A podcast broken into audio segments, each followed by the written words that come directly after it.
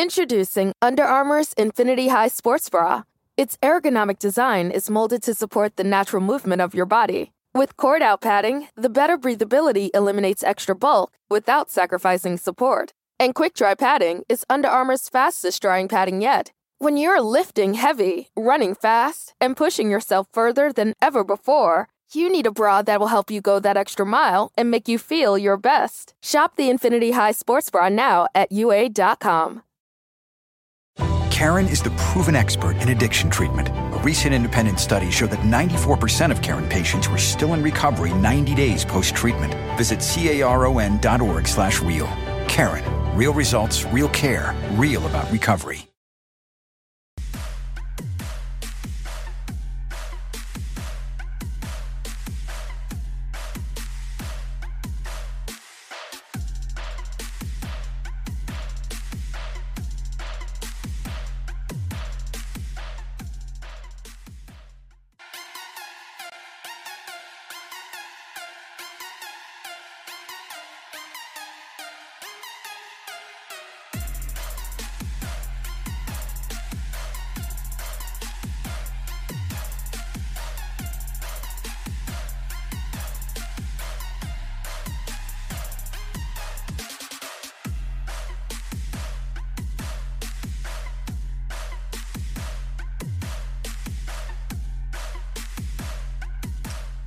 Welcome back. We are back. Cannabis Hour has returned. It is myself, Elliot Lane, and Tony Noto. Anthony, sir, how are you today? I'm doing lovely. How are you? Lovely. It's always good to be lovely. Like any version of lovely, peachy, just dandy. Yeah, I've used dandy. I've used lovely. I never used peachy, but maybe, I can't say I do either, but like if somebody said they were peachy, it'd be an acceptable... I think way to say you're doing good today, Well, it's Christmas time. Come on, man. I wanted to set up the camera right in front of our lovely tree that my wife took the lead on and decorated just last weekend. And it looks amazing. On mine as well. So, because what talents do we have in that area? Well, I'm okay at decorating. Like I have good symmetry skills, and I understand that sometimes two on this side and one on this side is okay. So I have like a basic knowledge of like the Renaissance decorating style, but outside of that, like she's way better. I mean, she's always way better. I'm the same. Like I did a couple of things I messed up. I did the lights, and because she's like 5'1", barely, I was the one who put the the star up top. So. Hey man, if that's your job going forward, you're a lucky man. That's all I gotta say. I want to say welcome back, everybody. Super pumped to be here with Tony today. Thank you to the pre-market prep crowd that sticks around for this. Super pumped to talk to three exciting entrepreneurs in the cannabis industry. We're taking a different turn from last week. I do want to say, if you see this background, this Benzinga Global Small Cap Conference. There we go. So I do want to call out, if you're an investor watching this show, if you're a retail investor, or you're just interested in the cannabis space, because we had plenty of cannabis companies participate. The event we put on the last 2 days gave some incredible deep dives into companies. So I definitely recommend watching that if you haven't yet. We went inside with Arcimoto, with Ideanomics, with WorkSport, with Aero on the electric vehicle side, on the cannabis side, Forefront. I think Chiron Life Sciences, Avicana, Gage. Was Delta 9 in there? I thought I saw Delta 9 was supposed to. We had some technical difficulties, but they're going to be actually on this show next week. Okay. So I'm just saying Delta 9 will be around. We love those guys, Ian and John. Fantastic guys, fantastic company. I think something like the fourth oldest licensed cannabis company in Canada. Love them. So definitely come back for next week with Copper State, Delta 9, and Canopy will be on next week. Yeah, it's a who's who here at Benzinga. Yeah, absolutely. I mean, Tony and Elliot. Come on. So that's where our talents lie. Yeah, I'm just saying. I do want to say BZSmallCap.com. So you can, kind of find us there. Reach out events@benzinga.com for some replays of those videos. Outside of that, I'm pumped for this show today. Yes. Three awesome entrepreneurs. We are on the technical side of things.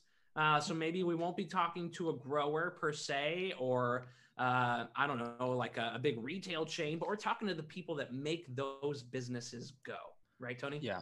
Absolutely. And I'm excited.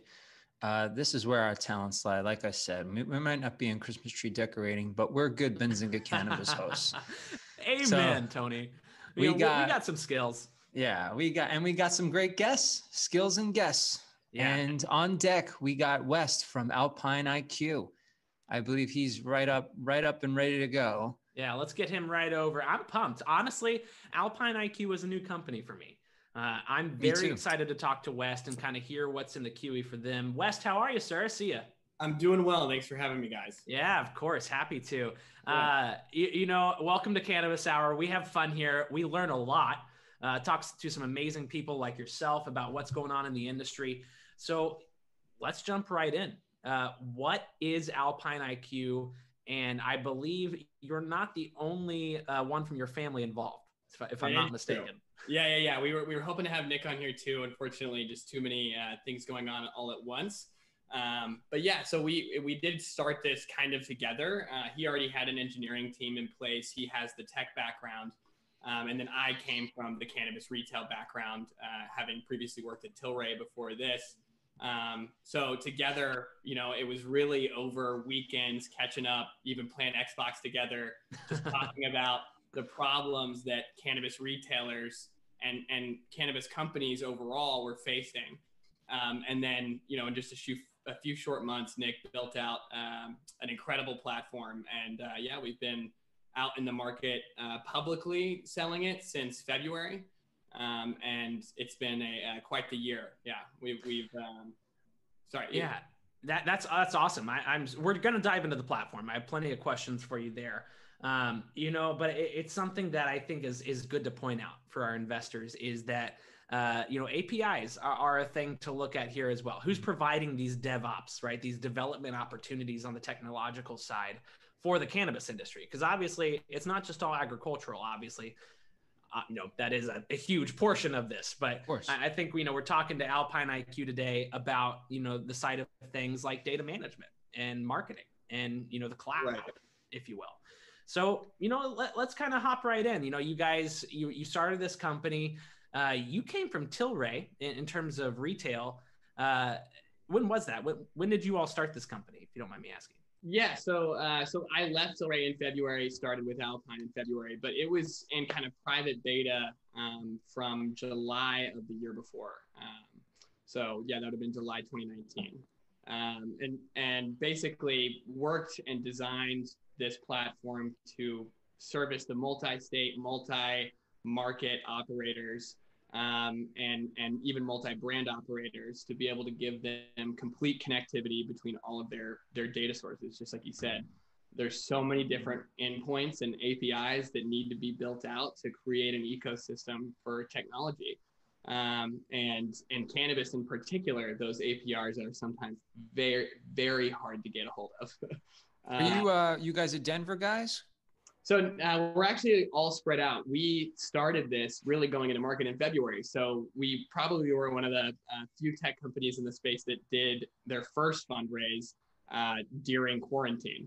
So that was a big peak, right? So we're going in an office really didn't need to happen since we're all going to be remote for the time being anyway. So we saved some money there. So we're all spread out. I recently just relocated to Colorado. The CEO, my brother, he's based in Texas. We've got a CTO in California. So team is very spread out. What's the age difference between you and your brothers? 4 years between me and Nick. Yeah. Okay. Do you all meet in Las Vegas or like Phoenix, Arizona? Just kind of find a midway point there. We're trying to do our best to see each other as much as possible, but I mean, Zoom calls are the norm. This is as good as it gets sometimes. Amen. And thank God for being able to embed it to YouTube. I'll tell you that. Awesome. So can you walk us through your platform? Maybe tell us a little bit about what Alpine Q does for the retail side of things. Yeah. What's the skinny? Yeah, absolutely. So when we first started this thing, we took a look at the average cannabis retailer and we saw a point of sale system. You saw social media pages, in-store screen displays, e-commerce, usually a third party email campaign provider. You had loyalty programs and text messaging, and then sometimes third-party analytics because POS analytics were cutting it. Not to mention you're managing a website and a physical store on top of all of that. So all of these different points of intake of information coming into the retail business, and none of these systems communicating efficiently with each other. So that at its core is Alpine. We're a data company. And you know, we sit as the center of truth, or the source of truth rather, and become the system of record powering all of these downstream tools.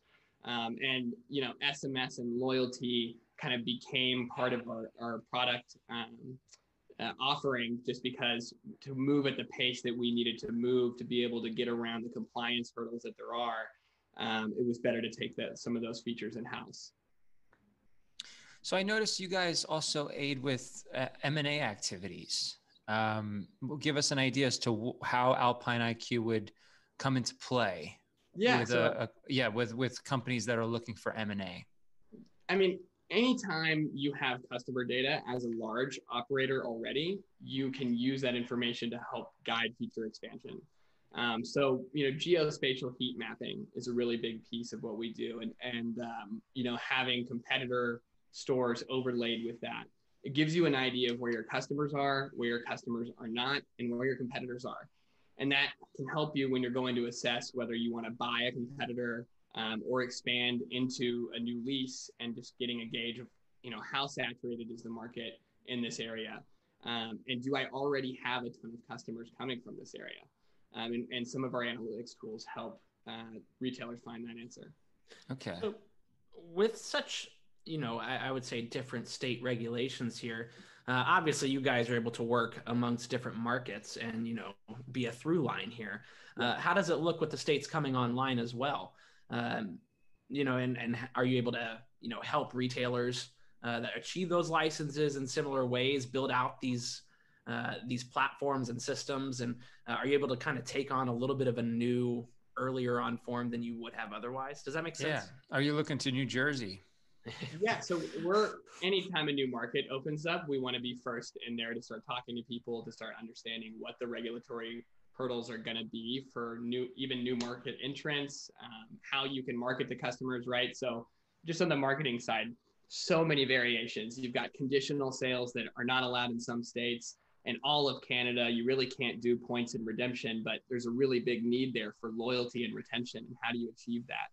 And then for, you know, companies that operate in all of those places, that becomes a really big hurdle to face. So in new markets, when we come in to sell in Missouri or New Jersey, you know, getting an understanding of what retailers are hearing from their regulators is a big piece of it. Oftentimes, different retailers hear different rules, and understanding the early stage problems.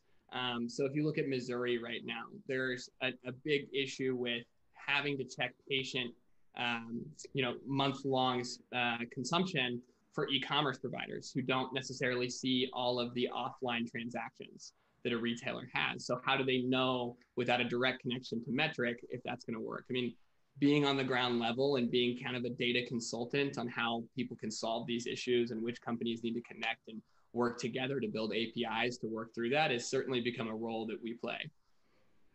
You almost need experts in compliance. My God. Yeah. I mean, in this business, you have to be. Every single person is a part-time lawyer if you work in Canada. Touche. So how many dispensaries, companies are you working with right now? You know, what's the kind of the size, and maybe looking ahead into 2021? Obviously, no forward-looking statements here, everybody. We're not financial advisors. Yeah. You know, what does it look like going into next year? Yeah, we are. So we hired our second and third employee in August, believe it or not. And we have crossed the $500 million in cannabis revenue analyzed. We've, you know, met 6 million unique personas in the country so far, or in North America so far, I should say. And so we're growing very, very quickly. And it's going to continue to be the case. I mean, if I just look at what we've got right now in the pipeline, I don't see us slowing down anytime soon.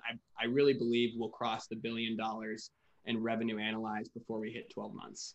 And so that's something that we're super proud of. And I think the reason being is because we really came into this trying to just work with everyone, find the way that we can partner with all of the point of sale providers out there and the in-store screen display providers, and figure out how do we all work together to best serve the end customer?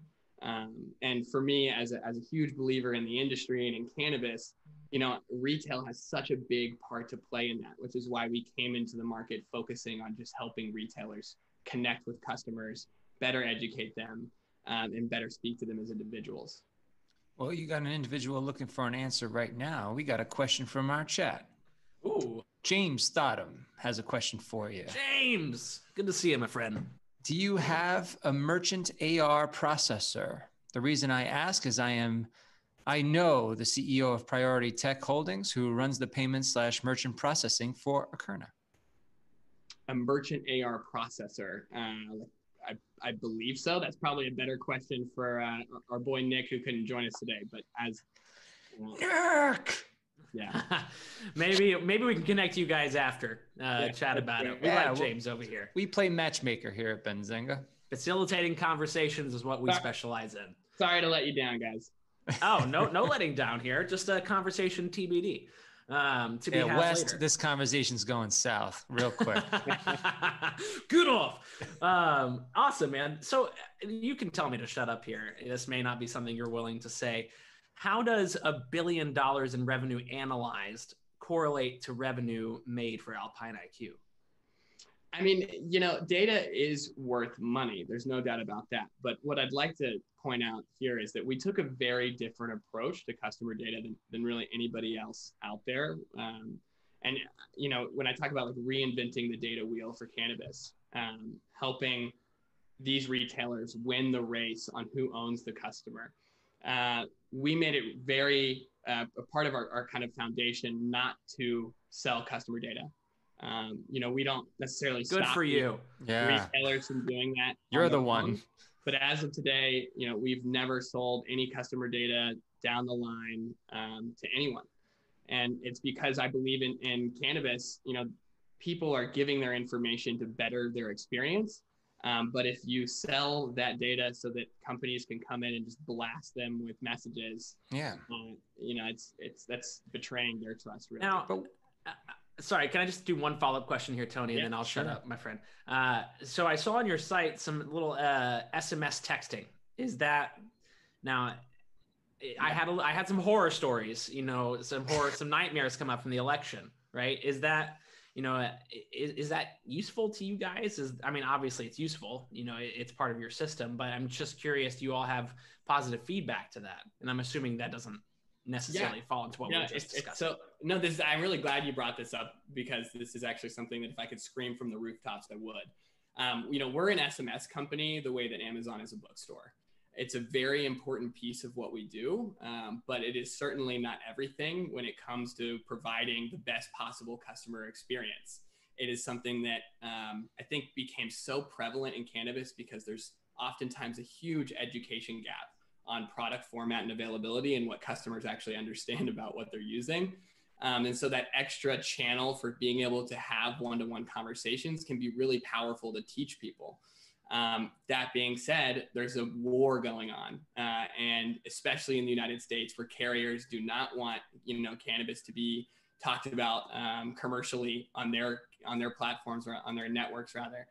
And so trying to leverage SMS in a way that benefits the customer, helps teach them about new products and the best and safest ways to use those products is an important piece of what we do. We probably book 7 out of our 10 meetings on the SMS marketing and loyalty program features. And then I think we close probably the same amount, 7 out of the 10 closes are oftentimes because of the data functionality and all of these other kind of MarTech tools that we empower to better perform.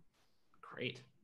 That's good. That's awesome information, Wes. Yeah. Sorry, Tony, I think I cut you off before, my friend. No, it's all right. Well, we have only a couple minutes left, but I had to just ask when you said, oh, we're not going to sell data. What if I just show up with a suitcase full of money and like, come on, just sell me that data. You're not going to do it? Oh, so here's the hypotheticals. We don't own the customer data. In our agreements that we make with our retail partners, we're facilitators of that data.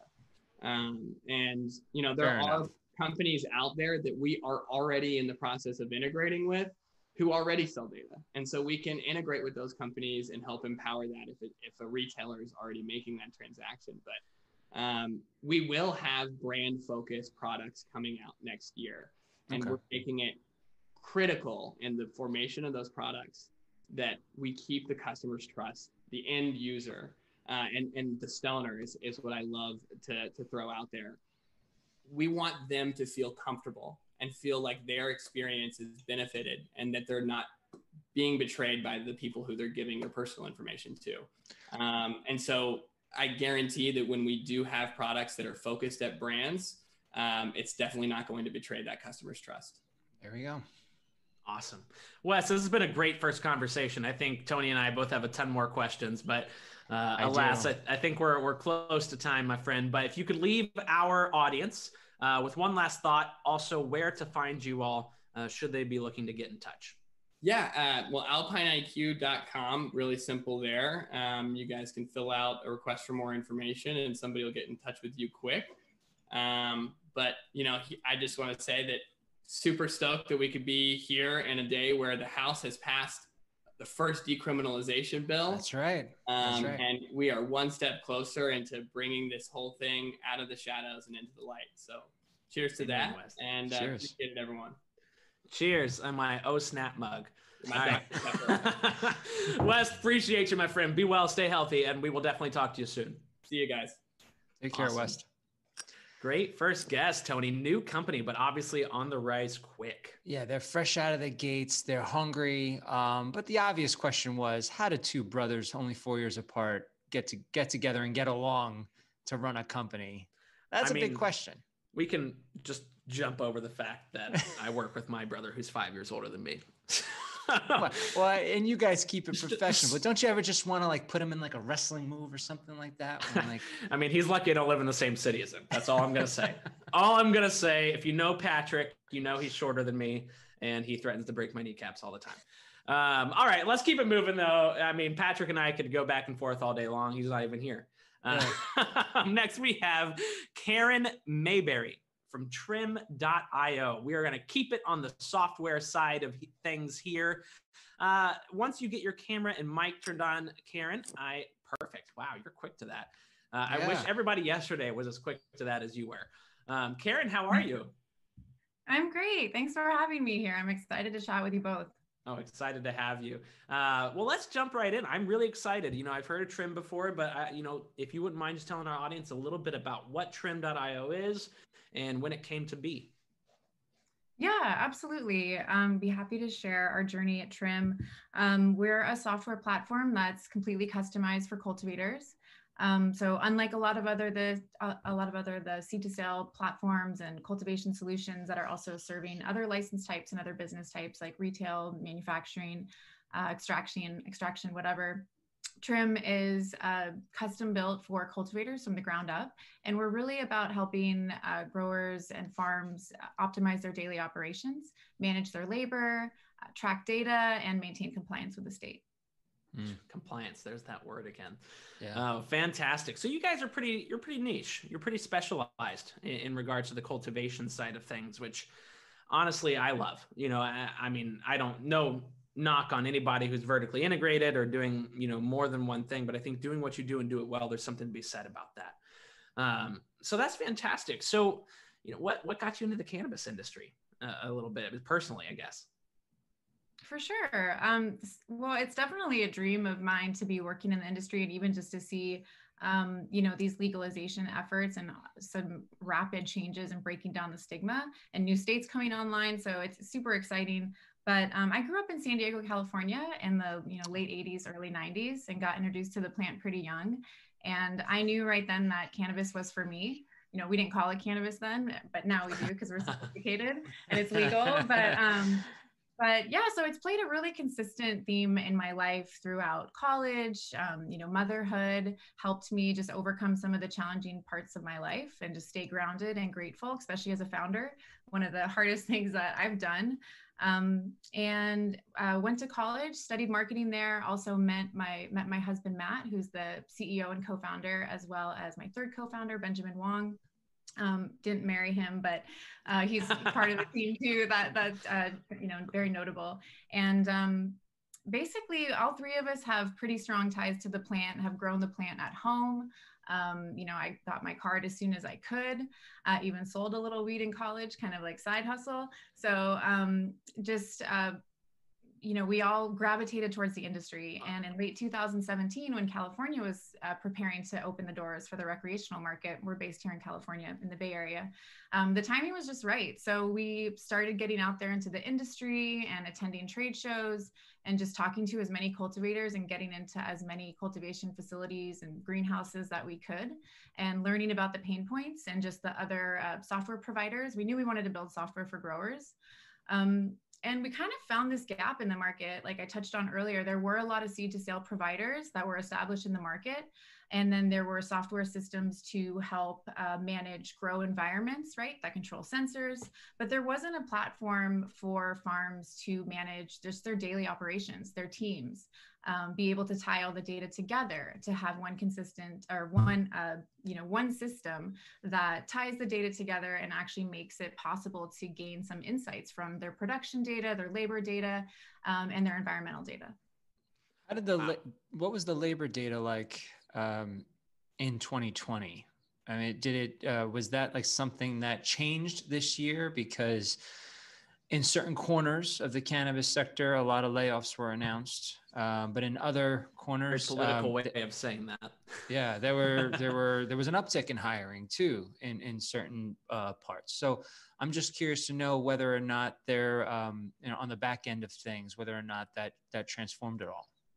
Yeah, that's a great question. So like I mentioned, we're based here in California, and we were lucky that cannabis was deemed essential right out the gate, essentially. So the majority of our customers, they didn't really experience a whole lot of interruption in operation. They did have to, figure out the cleaning protocols, be able to socially distance, limit capacity in the facility. But I think one of the ways we were able to support those efforts is with our task management system, which is how we help manage labor. And it does have some remote scheduling and, tasking functionality there. So we were able to assist with kind of coordination of teams if people were offsite or wanted to plan ahead and understand how many people were going to be in the facility that day, just who needs to do what.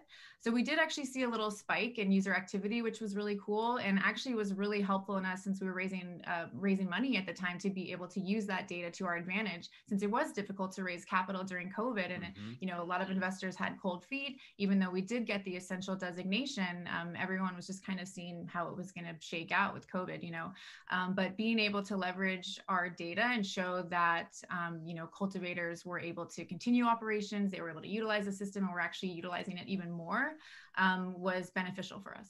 Do you see that continuing post? I mean, I would imagine you do, but any changes to that maybe post-pandemic, once this vaccine is out there? Do you see it kind of normalizing or continuing to grow? No pun intended. That's a good question. I think it's just going to keep growing because, we're all preparing for the holidays, but growers never take time off. Like they always have to work. The plants never stop growing. So they're always going to have teams in there that need to care and maintain the plants every single day. Now, I did hear you say you all grew it at home. I'm assuming you probably don't do that anymore, being somebody who services the operators, but does that side of the industry, sorry, go ahead. Yeah, no, you're very perceptive. I don't grow at home anymore because I have access to products like these. This is not our grow. This is actually one of our customers, FloraCal Farms up in Santa Rosa, who does an incredible job. And I purchase and smoke their flowers, so I can speak from personal experience. We did grow this year. We have a little tent in our garage where we do a couple plants, legally, but it just doesn't compare to what you can get at the dispensary. So I would prefer to smoke other flower. Yeah. Well, so you're the second company today. I mean, we only have three featuring, but you're like the first company, like Alpine. You guys were on the hunt for venture capital this year. And you were successful. I want to say I pulled it up a little over $3 million in a funding round. Wow. I'm curious to know what that process was like. Was it difficult? Was it tricky? Did it exceed expectations? Did it not meet your expectations? Because I can imagine, pitching via Zoom wasn't so much fun or easy. I like Zoom. I like that we can be in the comfort of our own homes and be wearing sweatpants, right? Business up top, casual below. I like that New Yorker cover that went viral. The woman has like the wine glass and the blouse, and then she's got pajama pants. Yeah, that was great with like cat food, tins and stuff. No, totally. That's why I have my virtual background. So I like being able to hide behind Zoom. I will say that the process was hard. It was long. It took us a lot longer than we expected it to. We started raising in 2019 and we didn't announce our seed round till just a couple months ago. So it did take us a long process. We started with a friends and family round, and then we ended up getting a term sheet for a preferred round. So we did go into a preferred round and ended up finding some fantastic partners along the way. It was such a roller coaster, honestly. You think you're going to get one big fish and it falls through, and then you end up finding the right partner who ends up becoming a strategic mentor as well, and a board member. So we have three board members. One is Matt, our CEO, and then Micah Topman and Ian Dominguez, who are both and lead investors, Ian with Delta Emerald and Micah with 730 Capital. Yeah, we do have a question from the chat. It's a good one from Alex Kesselring. Is the focus on large multi-grow operators or small family farms, and how scalable is the software? Totally. So when we first started selling Trim, we were selling to anyone and everyone, including, different state markets, which wasn't a great strategy. We did need to get more focused, which is, especially with the diverse state markets and all the different track and trace systems, like you can just go out of business trying to build product for all these diverse markets. So we did have to get really focused. We still have craft farms, 5-6 person teams on the platform. But I think the way the platform is evolving is geared towards more larger teams as we're building out more functionality on like the labor management, labor analytics side of things. So I think it's absolutely scalable. Like our pricing starts at $250 a month, which I think is very affordable. And that doesn't include metric functionality. So if you pay a little bit more for the compliance management there, since that's quite a lift. But yeah, I think it's a scalable platform because it just is reflected in our customer base that we have craft growers and we have multi-state operators. You may have mentioned this, so I apologize if I missed it. Are you able to say how many clients you have at this point in time? Yeah, I can give you a close estimate. So we're nearing 100 accounts, but we manage well over 100 licenses here in California alone. Great. So go ahead. No, go ahead, Tony, all you. Well, I mean, I would be remiss if I didn't ask. We were at the end of a really tough year. Rather than reminisce about 2020 further, I would love to know what trends you expect to see play out in 2021. Yeah, absolutely. I see like integrations as the future for a lot of ancillary companies like myself, technology providers. I think the space is definitely getting more crowded. So that's one of the trends I see. Is the space is getting more competitive, I think. And there's only the licenses are the licenses. There's only a limited number of licenses. So I noticed that the space is getting more crowded. I think you're going to really have to differentiate in 2021 and really prove value and ROI. And I'm excited about linking up with other software and hardware providers and being able to deliver more value and cover more of the market through integrations. Like, for example, we only have a metric integration here in California, and that really does limit us outside of California, even though we do sell our task management analytics, features successfully outside of California. We're in 15 states, but, most people are really looking for that compliance element. So we hope to cover that gap by partnerships. And I love the idea of partnerships. You can leverage what the other team has built if it's, if you're compatible and it makes sense, and provide more value and just do more with less, essentially. I like partnerships too, Karen. Those were great. So, in terms of like marketing, what do you do to reach these companies? Content is really big for us. I mean, obviously I would have said events last year, right? Like face-to-face is so great too. With the cannabis. Yeah, I mean, we all love events. We all love seeing the familiar faces and, popping into each other's booths. I certainly loved doing that in 2018 and 2019. I even have, I'm sure many of us have funds locked up with event companies that we thought were going to happen in 2020. So, events are always great. They've gone virtual. I don't get that excited for a virtual conference. So we haven't really invested in that too much, but digital is big for us, and content is big for us, and SEO, because we drive people to our website. That's how they can find out about our product, and then they can submit a demo, and that essentially starts the process for us. So, content is big, being able to create valuable content that people want to download and consume, and then we can, capture their information and nurture them and see if it's a fit.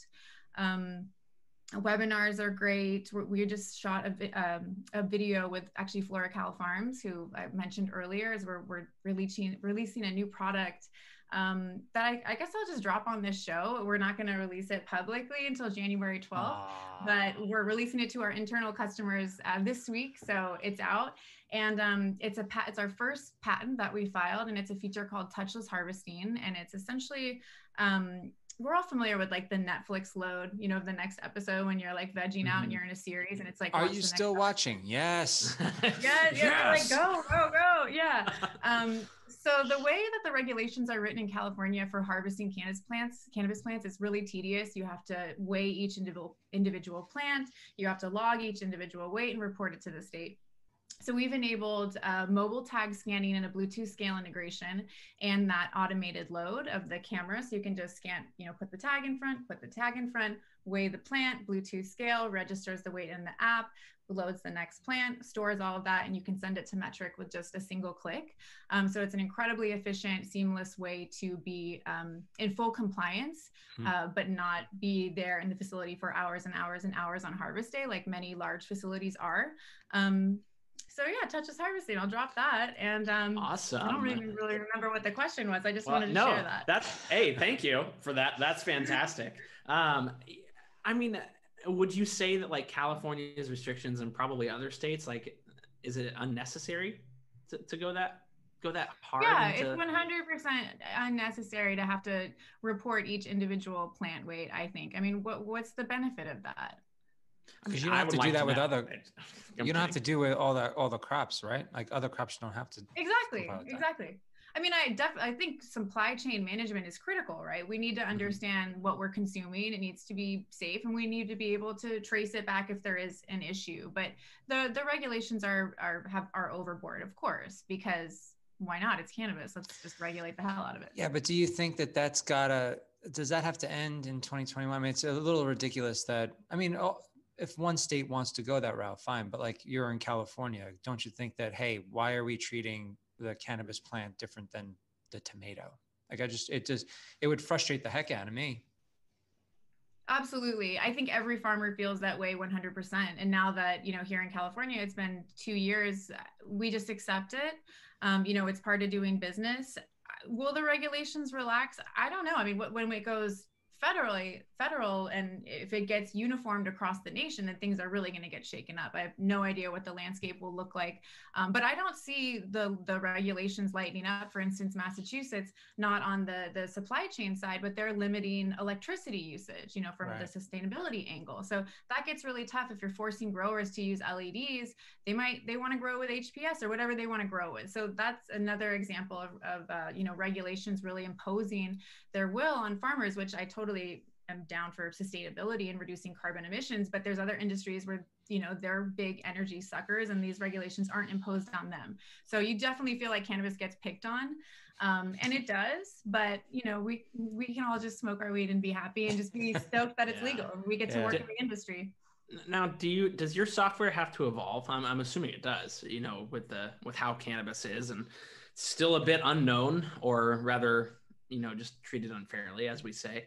How does your company kind of keep up with that? Blockchain. No, I don't know. Yeah, right. We're constantly building new software features and iterating on our product. You have to keep up with customer needs, and also you have to keep up with the APIs of the systems that you're integrated with. Excuse me. So for instance, earlier this summer, Metric released some changes to their API, and we're the last ones to know, not just Trim, but API integrators. So that causes a lot of work for our dev team to catch up with the system. But we have to do it, and that's fine. It's just part of doing business. But you're constantly iterating, optimizing the platform, listening to customer feedback, trying to make improvements. We release new features every single week, whether it's a bug fix or something new and cool like touchless harvesting. But yeah, those are the two biggest things: is just building new features, improving old features, and then keeping up with APIs. All right, I think we have time for one more question here. What about some advice for people getting into the cannabis space right now? Maybe your top few items for people looking to start a grow. Or a kid in college was like, hey, I want to go in her direction. She was growing in college. I'm going to grow in college, and I'm going to make something of myself like Karen. Yeah, absolutely. I have a lot of advice, like fundraising advice. I mean, I think if you need to raise funds and plan for that, right, and kind of build out that pipeline, lean on your network, start reaching out to people who have raised funds before, lean on your mentors. If not, hit some people up and trying to develop relationships. And then just like business advice, I would say, be very focused, be very strategic, and be realistic about what you can accomplish and deliver in a specific amount of time. Like we want to build everything, but we can't build every feature, and we can't, execute on every marketing strategy. Eventually we can, but we have to be realistic about timelines. And so yeah, be focused and, don't take on too much. And then, for hiring a team, which is critical, right? Your team is critical in any company, but especially as a startup, because the odds are really stacked against you. So I would say in building a team, hire slow and fire fast. Hire slow and fire fast. I like that, Karen. We'll make that into a t-shirt. Wow. Awesome. Karen, where can we find you? Yeah, on our website, which is Trim.io. And you can fill out a demo request, or you can just email me at Karen@Trim.io. Trim with a Y, right? Trim with a Y. Trim.io. Awesome. Karen, loved having you on. I think I have some work to do on proving out virtual events to you. We'll get on that ASAP. Yeah, let's talk about that. Okay, cool. Awesome. Thank you guys so much. Yeah, thank you, Karen. All the best to you, and looking forward to seeing how fast you all can keep growing. Thanks again for unleashing the product. That was awesome. We'll talk to you soon, Karen. Pleasure. Awesome. Tony, we've had a fun tech show so far, man. We've had... Yeah. Been all over the place. Because I'm not a tech guy, so the fact that these folks are making it easy to understand and digest, I'm happy.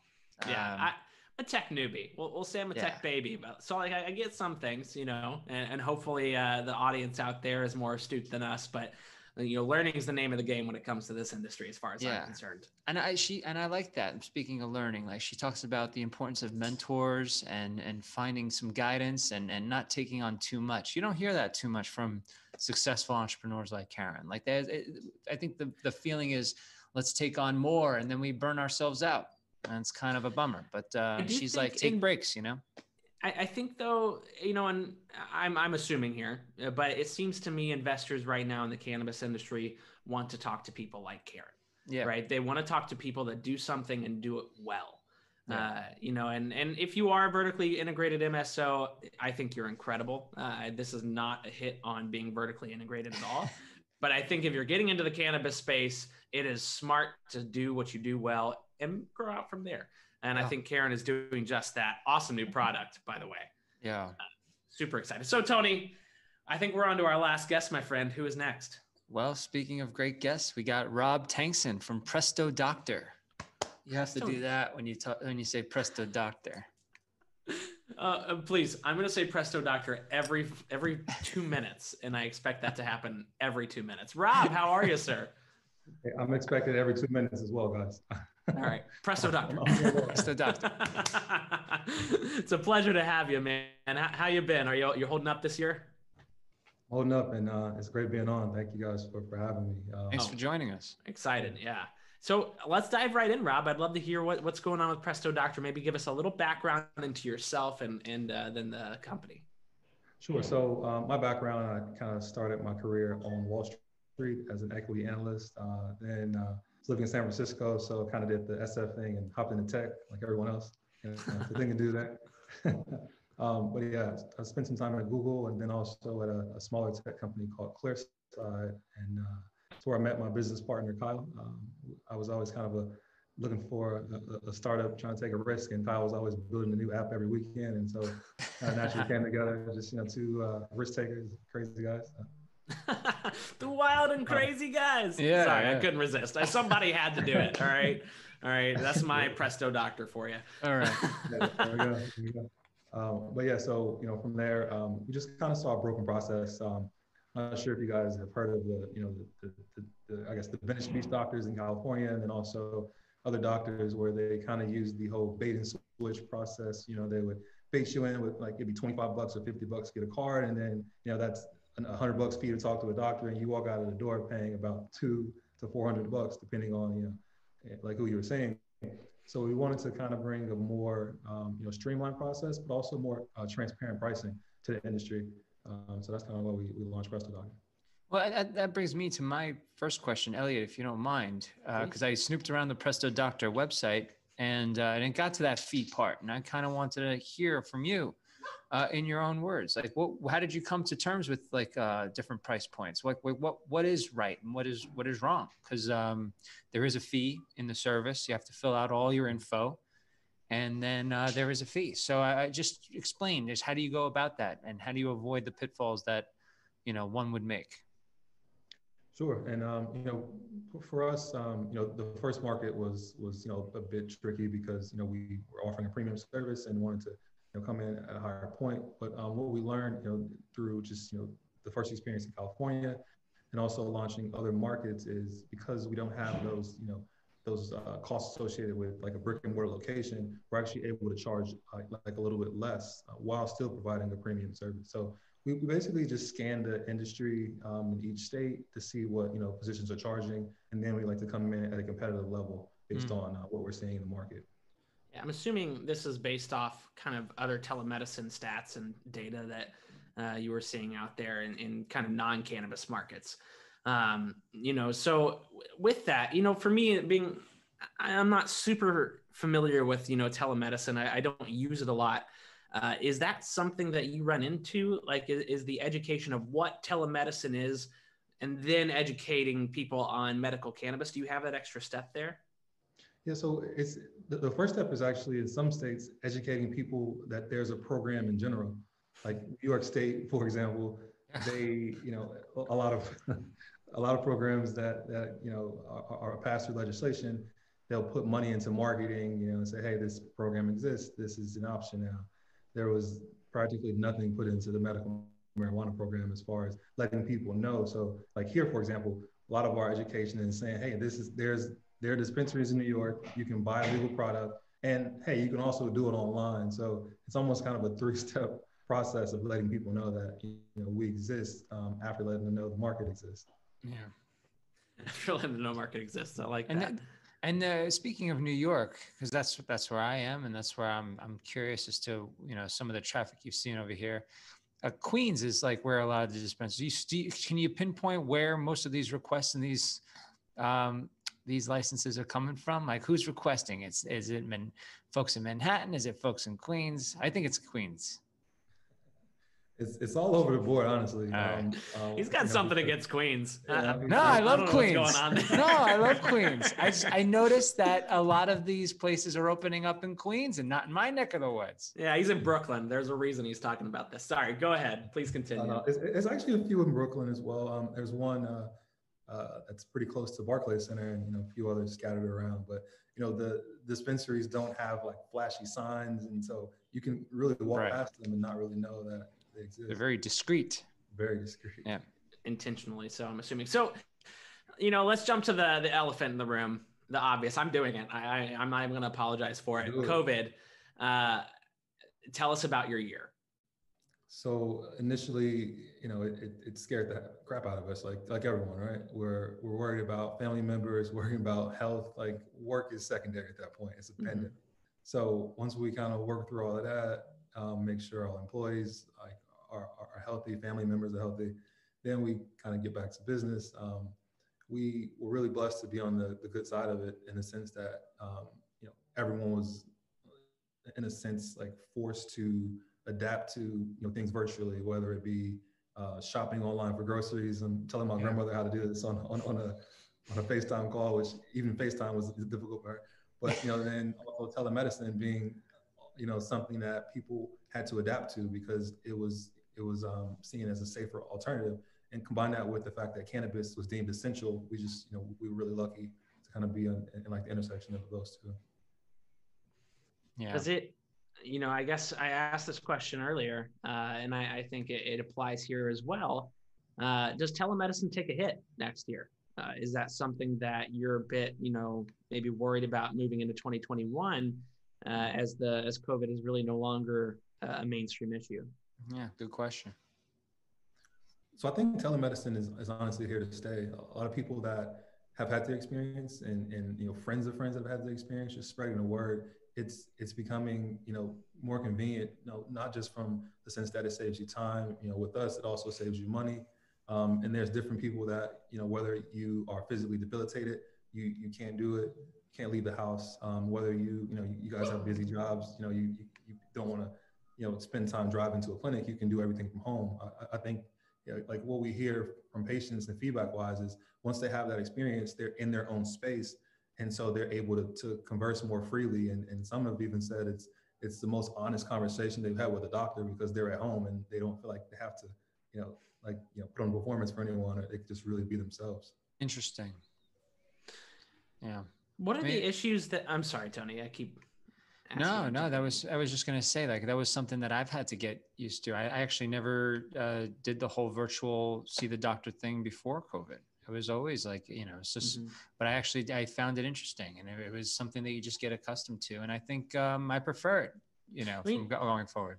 You know, my doctor actually, also in Manhattan, was, you know, he was moving that way anyway. So, you know, I don't think necessarily telemedicine is going away. I'm just curious if there's something you have to do to combat that post-COVID. So, you know, I guess looking at the medical side of things, what is the most common of the issues that you all see come through there? You know, I'd love to kind of hear what most people are searching for medical cannabis for, at least on Presto Doctor. Sure. So the most common ailment that we see is honestly dependent on the market, right? So in most states, there's chronic pain. And so because of that, chronic pain is the most common ailment we see. But in a market like California, it's pretty neck and neck with anxiety for the most part historically. But in the last, you know, year with COVID, we've seen, you know, the anxiety numbers spike by about 40%. Patients reporting that as the reason, you know. So I'd imagine, and if that was, you know, a qualifying condition in other markets, we'd probably see something similar. Yeah. So you talk about COVID being a challenge. I mean, going forward, what are some of the other challenges that you anticipate? I mean, are you like, what keeps you up at night? What do you worry about when in terms of Presto Doctor and your success in the field? There could be something else. I don't want a list of your fears. I think that'd be weird. But, you know, tell me what concerns you going forward into this new year. Sure. So it's regulation. Honestly, it's always been regulation, and it's getting better and better progressively. But I'll give you like one example of when it worked against us. We launched in Pennsylvania. You know, it was our fourth state at the time after New York, and we're pretty excited about business development, just, you know, proximity and just such a great market. But then about three weeks after launch, the state just changed their mind as far as the legislation. The first appointment with the doctor had to be, you know, in person, just all of a sudden. So yeah, that was a tough pill to swallow. But with things, you know, kind of progressing and kind of accelerating telemedicine, I don't see that particular issue being a problem, but regulation in general just always kind of keeps me up. Yeah. I guess, you know, that kind of piggybacks on federal legalization and, you know, what that means overall for your company. Sure. So legalization is something that we welcome. At the end of the day, people are going to want to talk to a medical professional about something that they're putting in their body, like from a medicinal standpoint. And, you know, whether it be, you know, patients that are currently on pain medication and looking to substitute cannabis and replace it, you know, they'll want to know about drug interactions. They'll want to know about just overall wellness and how cannabis can be used in your wellness routine. And it's not just, you know, a lot of people, we used to asked, you know, do you consume cannabis? And the most common response is, what would you guys guess the most common response is? Just curious. Not regularly. I don't know. Yeah. At midnight. The most common response is, well, I don't smoke. And, you know, just educating people that there's so many different ways to consume, you know, that, you know, don't actually involve you smoking. You don't even have to get the psychedelic head high that's associated with cannabis. And then also letting people know that the fact that your body already has a system that's designed to consume cannabis. Like, we know about the muscular, skeletal, respiratory systems, but one that was discovered in like the 70s that's not really talked about much, right, is the endocannabinoid system. And so the body is, most people's body is deficient of cannabis because, you know, it's not something that we learn in school. And, you know, so. All that education, I got a long way to go in that regard. So overpaid. You know, yeah. So, you know, kind of looking forward and also in the present, how does, and honestly, complete change of topic here. What does social equity look like in this industry to you? And is cannabis, is it improving? You know, it's something that we've talked about several times on this show. So I think getting your opinion here, that would be valuable. Yeah. So social equity, what it looks like is people that were affected by the war on drugs, people that, you know, look like me, you know, being able to benefit from all the, you know, wealth that's being generated, whether it be communities of color that were affected, whether it be individuals that were affected and are incarcerated or, you know, have records, you know, getting those cleared up. I think that's very important to moving forward. But also I think representation. I wasn't really a huge proponent of public speaking until maybe about a year ago when I you know, started to do more appearances, and a couple people of color came to me and they told me like they were really happy to see me, you know, leading a company and kind of being present. And so that motivated me, because they said seeing someone like that looked like them motivated them and let them know that they can do it. So I feel like, you know, that's motivating for me. And also I just really like to give back, whether it be our hiring practices at Presto Doctor. We're a very diverse team, both on the administrative team and also physician-wise. It just, you know, offers a more diverse array of, you know, physicians. People sometimes want to talk to a doctor, you know, that looks like them or like the same gender as them or sex, or just, they just like to have those options available to make everyone feel comfortable. Are you you're in California, right? San Francisco? Or you, because I saw Presto's based there. So we were based in San Francisco initially. We moved HQ to New York, and that's where I am now. Oh, you're a fellow New York. Where are you in New York? I'm in Brooklyn. Okay. Oh, I thought Elliot said, were you saying that he was in Brooklyn? No, I was saying you were in Brooklyn. I'm not in Brooklyn. He's in Brooklyn. Oh, yeah, I'm in Brooklyn. All right. I don't know where I got that. So I was wrong. I apologize to everybody watching. Wrong data, wrong information. No, well, Rob, I'm curious because if you were in California, familiar with the social equity program there. I mean, I remember covering the Al Harrington interview for Benzinga, and he was not very happy with the social equity program in California. If you can lend some thoughts to that, like, do you think has it improved over the past year, or are there other markets that are better? I'm curious to hear your thoughts on that. Sure. So the California one, for the most part, it's Oakland has the best program of anywhere in California, and it's obviously still work to be done there. One that I'll comment on that's you know, more recent is there was a lot of people in my community were really upset about the MORE Act, in the sense that there was changes made to the social equity portion of the bill in the 11th hour. And, you know, they had a lot of people championing the bill, and they were basically duped, and things were taken out at the end. And so it was something that they were really promoting that was not really, in the end, really beneficial to the community. And so I think that was pretty disheartening. While we'll still continue to fight, we just would like more transparency when things change, and just like more transparency in general, because that seemed like a, you know, kind of a side door deal to kind of take away equity. Just an opportunity. A quick kind of merging of these conversations here. What, I guess, demographics do you all mostly see on your platform? Sure. So age-wise, like most of our traffic, about 30% of our traffic comes from 18 to 25, followed by about 20% in the 45 to 60 age range, and then after that, it's probably even across the field. We do have an age limit of 18 years old, just for liability reasons.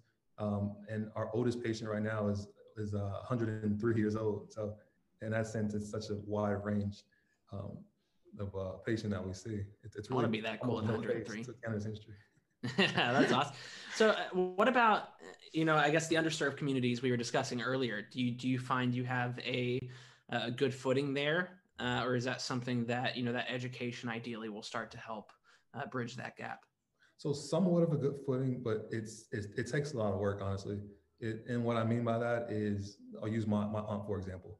I've been in the industry for 5 years now, and my aunt knows what I do. And I've been trying to convince her, that she should use cannabis to treat her cancer. She's in stage 4. And, I just want her to have, some kind of compassionate use, and just I think cannabis can really ease her pain.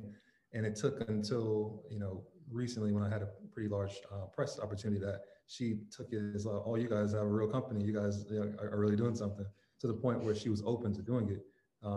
But that being said, she also experienced my family members, dealing with the war on drugs and dealing with anything that involved cannabis.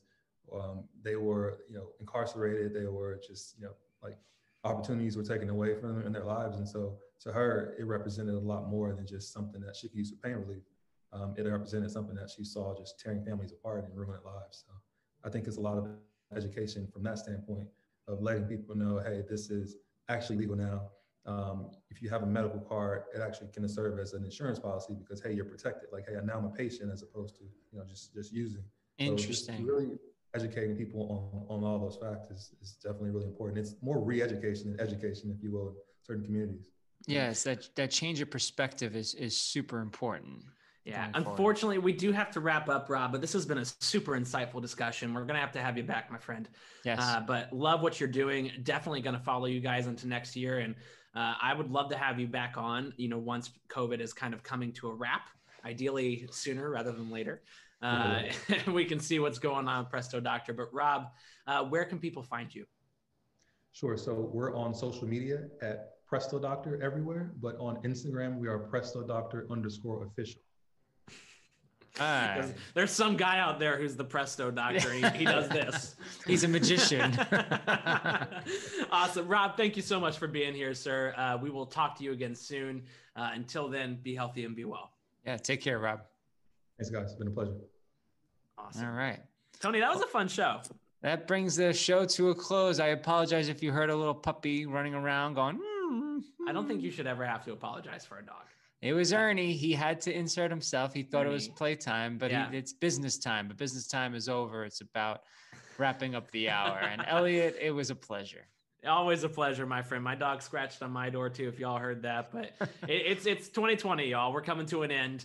But it is always fun. Thank you again to our pre-market prep audience. Thank you to everybody else who showed up as well. We love these conversations. We love learning about who's in this industry, why, what they're doing, what's next. That's what this show is about. Get in touch with us if you have any suggestions, any questions. We're always happy to engage. Until next week, Copper State, Delta 9, Canopy growth on the show next week. Looking forward to it. I'm not on it though, but I'm sure you'll have an even better guest than me. All them anyway. You're famous. Awesome. Tony, it's a pleasure. Thanks again, everybody. We'll see you next week at 4 p.m. Eastern Standard Time.